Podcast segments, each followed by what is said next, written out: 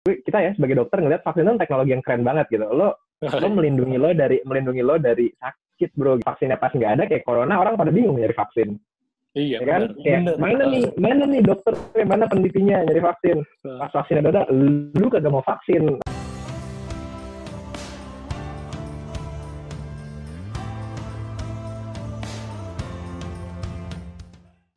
Selamat datang Sobat Dokwam di channel YouTube Dokter Awam. Ya, hari ini kita datang lagi kolaborasi bareng teman kita, namanya Dokter Muhammad Hanifi.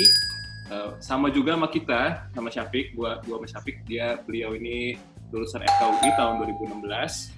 Nah, tahun 2017 awal dia kabur ke London. Ya kan? Eh, London ya betul ya? Namanya London ya? Oke. Oh, Oxfordnya beda, beda. Di otak, di otak gue Inggris cuma London doang. Coba London. Sekarang kita mungkin bahas topik yang orang-orang mungkin belum banyak tahu, yaitu terapi, bukan terapi, yaitu vaksin. Nah, Hmm. vaksin yang mungkin digadang-gadangkan bagi bagi sebagian orang tuh ya bisa menjadi sebuah apa ya, konspirasi ataukah itu ancaman Atau nanti kita kita bisa di Aduh, ini, ini sebagian sebagian orangnya siapa nih? Eh, semua orang tuh sepakat bahwa kita perlu vaksin sama ini corona coronavirus disease 19 ini nih. Hmm. Nah, sebelum kita nanti spesifik tentang vaksin COVID, kita ada lebih baiknya mungkin Hanifi sebagai pakar molekuler di Oxford ya, oke, sempat boleh, jelas boleh. menjelaskan eh, apa sih sebenarnya manfaat manfaat vaksin, kenapa sih harus vaksin, apa sih maksudnya bisa kita dapat gitu dari vaksin? Gampangnya sih vaksin tuh kayak eh, apa namanya? Lu nggak perlu sakit untuk dapat antibody. ah, Jadi kalau orang normal tuh- sekali. Iya, benar benar. benar benar. Daripada lu kena penyakitnya dulu, Heeh. baru dapat antibody, mendingan ada vaksin. Jadi lo nggak usah sakit, terus lo Hmm. dapat antibody kan, lo kebal, lo nggak bisa nggak bisa sakit lagi ke depannya gitu. Hmm, hmm. Untuk mendapatkan immunity ya, imunitas. Iya, gitu istilahnya. benar, benar, benar, Tapi benar. selalu ada selalu ada agak anggapan gini, Vi. Orang tua gua aja zaman dulu nggak vaksin masih sehat aja sampai sekarang. Kenapa anak gua mesti vaksin? Ah, itu banyak banget tuh yang begitu tuh. Kakek nenek lo yang yang nggak selamat karena vaksin kagak bisa ngomong sekarang masalahnya itu dia. ya kan yang bisa ngomong gitu cuman cuman sedikit yang yang hidup aja kan maksudnya zaman dulu kan makanya orang angka kematian anak juga tinggi banget zaman dulu gitu Hmm. kalau tanya kakek buyut lo nenek buyut lo angka kematian anak tuh jauh lebih tinggi daripada sekarang Hmm. nah yang nggak selamat itu nggak bisa ngomong nggak bisa ngomong kayak Hmm. buyut "Ah, gue aja ah, hidup gitu kan karena kagak hidup gitu Dan sebenarnya mereka juga kebantu sama kita kita yang divaksin nggak sih? Atau kita bilang namanya eh, imunitas apa? Kelompok herd immunity ya? Kita bilang. kawanan. Iya, itu ngebantu ngebantu orang-orang yang nggak bisa vaksin. Kayak eh, orang-orang yang punya kelainan sistem imun yang emang sejak kecil dia nggak bisa vaksin karena itu kontraindikasi buat divaksin gitu. Hmm. Kita kita itu nge- ngebantu ngelindungin mereka gitu. Nah, coba nih Vi, sebenarnya ada juga sobat dopam nih ya, Du- ya Dung ya, yang nge-DM kita, Dok, jelasin dong tentang herd immunity. Mungkin kita saja deh, Vi. Coba Hanifi bila mungkin kan lebih mengerti gitu gimana sih herd immunity itu. Ya. Jadi herd immunity itu lo bayangin kalau lo adalah orang yang nggak bisa vaksin ya, karena lo punya penyakit tertentu, lo nggak boleh vaksin. Hmm. Nah tapi setiap kali lo jalan keluar ke mall, kerja, ke sekolah, ke kantor, semua lingkungan lo, teman-teman lo itu udah vaksin semua dan mereka imun. Lo karena mereka imun, mereka nggak punya penyakit kan? Lo yang nggak bisa vaksin juga akhirnya sehat juga karena nggak ada teman lo yang terinfeksi, nggak ada yang batuk-batuk, nggak ada yang itu, nggak ada yang nggak ada yang uh, nyebarin virus karena teman-teman lo semuanya imun dari vaksin. Itu yang dimaksud herd immunity, imunitas kawanan. Hmm, jadi kurang lebih seperti itulah sodok ya, sobat dokwam. Sebutan sobat dokwam Oke. sodok sebenarnya. Tapi tapi kan herd immunity itu eh, akan tidak etis nggak sih kalau misalnya dia bukan dapat vaksin tapi dapat penyakitnya dulu. Uh, Iya, menurut gue kalau herd immunity bisa dua nih. Bisa lo dapet penyakitnya dengan resiko kematian atau lo dapet Hmm. vaksin, ya kan? Tanpa sakit dulu udah dapet, udah dapet imunitas. Hmm. Ya, emang kalau misalnya lo mau kena penyakitnya dulu, negara nih, ya, ya paling nggak perlu 60%, menurut penelitian 60-70% orang kena uh, penyakit baru satu negara sudah dapat herd immunity. Ya emang menurut gue pendekatan sudung, ya yang nggak etis karena Hmm. yang meninggal korban jiwanya banyak banget dan bisa jadi itu orang-orang yang lo kenal nenek lu kakek lu neneknya temen ya temen dan sebagainya Neneknya Berarti gebet- yang- gebetan lu, neneknya mantan nah gebetan nah, lu. nah penting pak penting yang pak pernah lu datengin ke Gebetan. rumahnya. Nah, itu penting. Yang itu. pernah ngasih lo buah, sayur ya kan? Nah, iya kan? Berarti gede juga ya kalau misalnya kita lihat Indonesia kan 270 juta nih. 60% tuh Hmm. mungkin sekitar 140 juta atas berarti harus terinfeksi dulu baru mungkin sekelompok tuh kebal. Iya. Dari 140 juta, uh, uh, death rate dari COVID kan kurang lebih kayak satu persen tuh. Hmm. Berarti Berapa tuh? Uh, berarti 14 juta, 14 juta. 1,4 1,4 juta yang dead. tuh. 1,4 juta. Gila banget kan? Itu kalau stadion bola tuh misalnya stadion bolanya 100 ribu, lu butuh Hmm. ada 14 stadion bola. Nggak etis sih. Nah, itu, Isunya pemakaman Banyak ya, banget. stadion pemakaman aja. itu nggak, menurut gua nggak etis. Ya itu yang Hmm. yang itu kan yang jangan sampai kejadian di kita. Iya, benar-benar. Nah, tapi kan ada pilihan lain, Vi. Vaks ngevaksin Hmm. 140 juta orang. Itu dia. Itu itu pilihan yang lebih pilihan yang kayak didorong terus sama dokter gitu kan. Kayak vaksin, vaksin, vaksin gitu. Terlepas dari ada ada yang konspirasi nih kayak uh, bilang dimasukin chip lah. Makin gokil aja kan teori konspirasinya kan. Ya maksud gue gini sih, sebenarnya terlepas dari konspirasi apa enggak, itu kan terserah kepercayaan masing-masing kan. Orang kan nggak bisa maksa kepercayaan ya.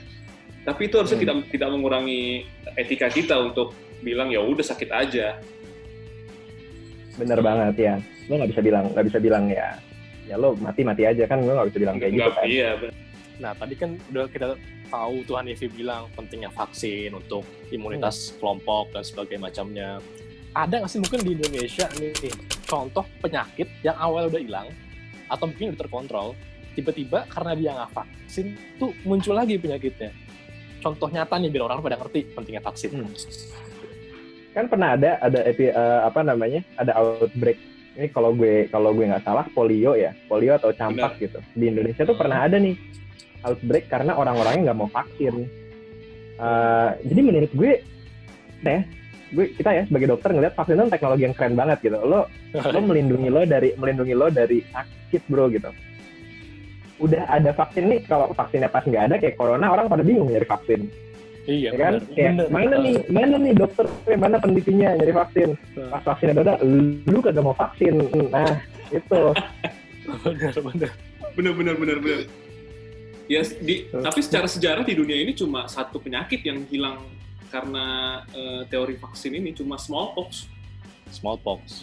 Sisanya masih ada. tapi yang tapi yang lain kan terkontrol ya lu nggak lihat Betul. lu nggak lihat Iya. orang polio di jalan-jalan nih padahal polio tuh nyebarnya lebih parah daripada measles apa namanya campak gitu ya. Polio campak itu nyebarnya juga lebih berat daripada corona. Tapi kan lu kagak lihat nih kasus-kasusnya dan orang-orangnya malah relatif aman lah gitu maksudnya. Eh, jumlahnya nggak sebanyak nggak sebanyak itu terkontrol gitu. Iya sih. Mungkin ada juga yang kita juga, kita juga pernah cuy kita outbreak lagi ingat gak lo Indonesia mungkin dua tahun yang lalu kalau nggak salah 2018 outbreak difteri. difteri ya. Iya iya. Iya. nah itu lu, lu mungkin ingat tuh waktu apa namanya kita koas ya nyari pasien difteri susahnya setengah mati kan Benar Kayak, benar mana- benar. kagak kagak ada nih gimana kita belajar difteri nggak pernah lihat pasien difteri karena nggak ada karena udah udah udah ada vaksin gitu kan eh tiba-tiba ada outbreak difteri kaget kan semua orang Benar benar benar. Nah, bisa aja gue orang pengen suntik kena lagi difteri lagi. difteri.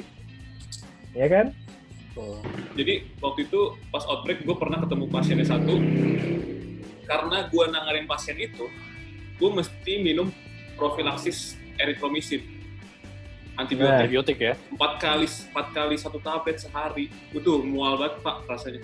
Nah, kayak Iya. bro vaksin tuh teknologi yang lebih keren daripada daripada eh, HP HP 4G 5G lo gitu dipakai gitu teknologi yang udah ada gitu. Benar, jangan mubazir gitu ya. sobat sobat dokwam nih kan ya kan nah, eh. iya Eh, kalau sobat Yes. dokwam pintar-pintar sih bro pasti mau vaksin iya yang kalau Kan sobat dokom kalau boleh jangan anti vax lah Iya. sebenarnya orang bilang tahun 2021 bakal ada vaksinnya tapi 2021. Hmm. eh, orang kan selalu gebor-geborin itu kan 2021 akan ada vaksinnya tapi Hmm. vaksin Ebola kan udah ada nih dan vaksin MERS CoV MERS itu kan setahu gue muncul 2012 ya di Heeh. Timur Tengah. Ini kan udah 2020, udah 8 tahun, tapi belum nongol-nongol juga. Apa benar 2021 emang akan ada? Sekarang nih gue lihat fasenya itu udah di fase 2 semua nih kurang lebih fase Hmm, vaksinnya. jangankan jangankan MERS-CoV atau SARS bro, uh, HIV aja belum ada vaksin ya. Itu Ah, outbreaknya, outbreak ya tahun 1980. Benar. Lu semua kita semua kita semua belum lahir. Gue masih gue masih dalam perencanaan. Jadi itu udah udah outbreak Benar, HIV sampai sekarang sampai diperkirakan sampai 2030 itu belum ada vaksinnya. Artinya timeline-nya udah kayak 40 50 tahun gitu. Jadi uh, orang bilang sampai 2021 kira-kira ada gitu kayak 12 bulan sampai 18 bulan ada. Bisa atau enggak? Uh, menurut gue bisa. Tapi perlu sedikit mujizat gitu. Kalau kita berkaca sama riset vaksin sebelumnya, lo lihat vaksin uh, vaksin uh, measles campak ya. Vaksin Hmm. campak itu pengembangannya 28 tahun. Oh. Iya, iya. 28 tahun cuy. Uh, vaksin HPV yang buat uh, kanker leher rahim, kanker serviks, 15 tahun pengembangannya. Jadi uh, kalau lu mau bilang vaksin corona ini dibikin dalam 12 bulan 18 bulan, kalau dalam kecepatan normal ya nggak bisa gitu. Tapi ada beberapa cara yang kita bisa ambil, beberapa beberapa kita bisa potong jalan lah di sana sini. Uh, dan kita butuh mujizat hoki juga Uh, bukan nggak mungkin 18 bulan 12 bulan Tapi ya kita bukannya pesimis ya, tapi kan kita berkaca pada fakta ilmiah yang ada. HIV belum ada vaksin, kemudian Iya. untuk ada juga vaksin yang penyakitnya butuh waktu 20-30 tahun.